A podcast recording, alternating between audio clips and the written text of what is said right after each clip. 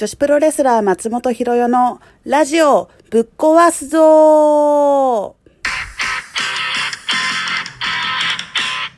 皆さん、こんばんは。えっと、今これを収録しているのが、えっと、11月4日夜、まだね、えっと、4日寝る前です。まあ、3日が終わって夜ですね。なんとラジオ始めて3日坊主にならなかったぞまあ、始めて、11月1日から始めて、今4日目ですね。ちょ11月中の間はちょっと頑張ってみようかなっていう感じなので、ちょっとまずは1ヶ月目標で更新していきたいと思いますので、皆さんお付き合いください。もし更新が途絶えても責めないでください。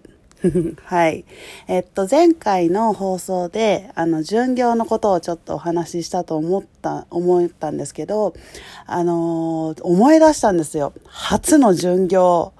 あの、女子では、そのバスに乗って、えっと、どっかの会場に行って、戻ってくるっていう、まあ、遠征ですね。1試合1大会やって戻ってくる遠征は多分経験してたんですけど、巡業、こう、どっかで試合して止まって、どっかで試合して止まってっていう、こう、何箇所か回る巡業ですね。それを、おそらくですよ、記憶が間違ってたらあれですけど、あの、初めて、えっ、ー、と、回った巡業はなんと女子ではなかった。おそらくね、あのね、大日本プロレスですね。あの時の衝撃はまだちょっと覚えてて、大日本プロレス見たことある方は、あの、もちろんご存知だと思うんですけども、デスマッチが多いんですよね。デスマッチの試合がすごく多くて、当時はもう蛍光灯ですよね。蛍光灯、何？なんとかマッチ。えっ、ー、と、蛍光灯、普通にデスマッチか。っていう、あの試合を割とこう大々的に売っている団体にの、あの、巡業に女子の提供マッチとして、えっと、女子4人ですね。私含め4人で、えっと、巡業回らせていただいたことがあって、それがおそらく初の巡業。あの、もう男子の方、私、もともと男子プロレスって、あのー、あまり詳しくなくって、失礼なことに多分、大日本プロレスの方多分ほとんど、あの、初めましての方で、あの、もうそれだけでももう緊張ですよね。もう体の大きい選手、傷だらけの選手と同じバスですよ。で、まあ行くときはいいんですけど、試合が終わった後の衝撃、もう蛍光灯デスマッチをして、まあ、勝った人も負けた人も体も蛍光灯だらけなわけですよ。でも、そのままバスに乗り込んでくるんですよ。あの時の衝撃。いや、なかなかこう、あの、怖かったですね。で、それでさらに思い出したのが、えっと、私今、いろんな海外でも試合させていただいている、まあちょっと今行けてないですけど、海外でも試合させていただいていたんですけども、初の海外、えー、遠征、なんとこれも大日本なんですよ。すごくないですか？こう、初の巡業、初の海外、まあ、人生で初めての海外だったんですけど、それも大日本っていうね、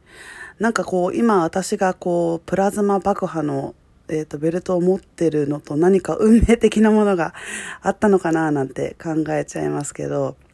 で、その海外も決まったのが出発の1ヶ月ぐらい前ですね。もうパスポートを早く取れみたいなとこから始まって、わけもわからずパスポートを取って、その海外、初海外の行き先はなんと、インドネシアすごくないですか？それも、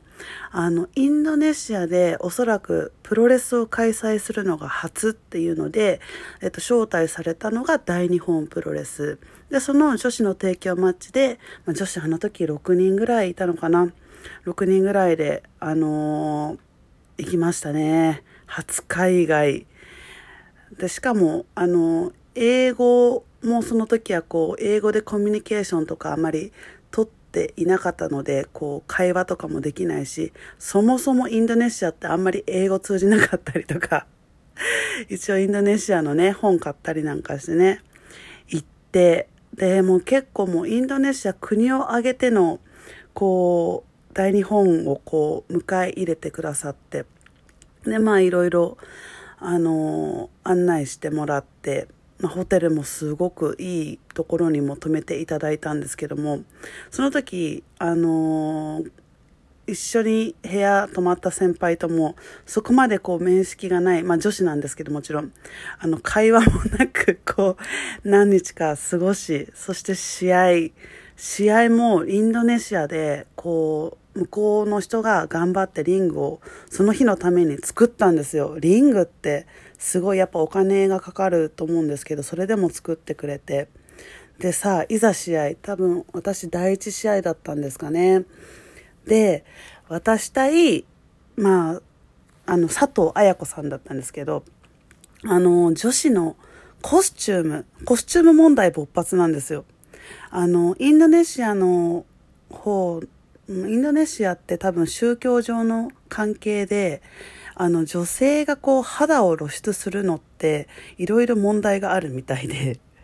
直前ですよ、試合の直前。で、私も当時、まあ、肩は出てた。で、下、あのー、ワンピース型、上と下が繋がっている形で、あのー、ショートパンツぐらいの丈のコスチュームだったんです。初期。もう本当にデビューの時のコスチュームを思い出してもらえれば、あれなんですけど、同じですね。あれを持ってって、うーん、まあ、ギリギリ、みたいな。感じであったんですけど、佐藤綾子さんは、あの、当時伊藤道場で、あの、みんな、あの、競泳水着で試合をされてたんですよ。で、競泳水着は、もう完全アウト。直前に言われて、もう、あれですよ。あの、コスチュームの上から、ハーフパンツ、まさかの格好で、いや、あの、やっぱり国境を越えると、こういう問題もあるんだっていうね、あの、ちょっと笑えないぐらいちょっとビビりましたね。で、いや、その後、あの、本当に笑、今なら本当に笑えるんですけど、あの、私たち多分第一試合が終わって、あの、男子のプロレス第2試合、多分ちょっとコミカルな試合だったんですけど、コミカルな試合始まって、しばらくしたら、ダーンって音が聞こえて、ええと思ったら、すごいんですよ。リングの支柱がぽっきり折れて、リングそう、崩れ。やばくないですか？第2試合。まだメインもやってない。えーみたいなになって、その後どうなったんだろうな。でも、いやもう記憶覚えてないですけども、緊張もあったんで、多分、中断もしてなかったし、普通にメインまでやってましたね。いやー、すごかった。で、本当はインドネシアで2試合やらせてもらってから日本に帰国っていうあの、スケジュールだったんですけど、あの、1大会目終わったら、なんか、えっ、ー、と、多分コミュニケーション取り切れてなかったのか、2大会目の、あの、日程が違うっていうので、予定してた日程よりももっと遅い日程だってなって、えーってなって、私、その日程だと、あの、日本での試合がもう決まってたんで、間に合わないからどっちかを諦めないといけなかったんですよ。で、私の決断はもう速攻に日本帰りますっていうね。いやもう即決ですよ。なんかインドネシア初の海外で私あんまりあの凝ったものとか変わったものを食べれないからインドネシア料理がもうまず食べれなくて今だったら全然食べれるんですけど、もう食べれなくて、もうどんどん、もう数日でげっそりするレベルで、で、あの、仲のいい、あの、同期とかもいなかったので、ほとんどこう、一日な、何回はするみたいなレベル、想像できないですよね、今の私からでは。で、もうそれでももうすでにもう見知らぬ地でホームシック真っ只中。でも早く日本帰りたいのに、さらに日程が伸びるってなって、もうパニックですよ。パニック。で、日本に帰るっていう選択肢があるんだったら、もう日本帰るっつって、で、あのー、まあ、わがまま、まあ仕事、仕事を理由にって言ったらあれなんですけど、あの時はもう、あの、日本帰りますということで、あの、一試合のみインドネシアで経験し、帰ることに決めて、で、インドネシアの空港に向かったんですよ。で、あの、飛行機のチケットも取ってもらったはずなんですけど、空港行ったら、あのー、チケットないよ、つって。取れてないよ、つって、もうその瞬間に私大号泣。やばい。でも大号泣したらなんかスタッフの人が「女の子がこんなにも泣いてるんだぞ」つって「空港大臣呼べ」みたいな なっちゃって。女の子まだ二十歳ぐらいだったんでね。でそしたら本当に空港大臣が出てきてくれて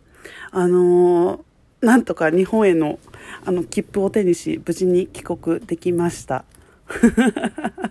ちょっとね熱くなっちゃってこうバーッと一気に話しちゃったんですけどそれが私の初海外ですね。いろいろ海外は面白いですよ。行ってみると。まあいろいろ話したいこともあるんですけどももうすぐ12分になってしまうのと明日も試合なので、えっ、ー、と、気合入れて寝たいと思います。気合入れて寝たいと思います。はい。まあちょっとまたいいなと思ったらまたいいねとかギフトくださったら嬉しいです。昨日の更新も結構リアクションしてくださって嬉しかったです。では皆さんまたよろしくお願いします。おやすみなさい。松本ひろよのラジオぶっ壊すぞでした。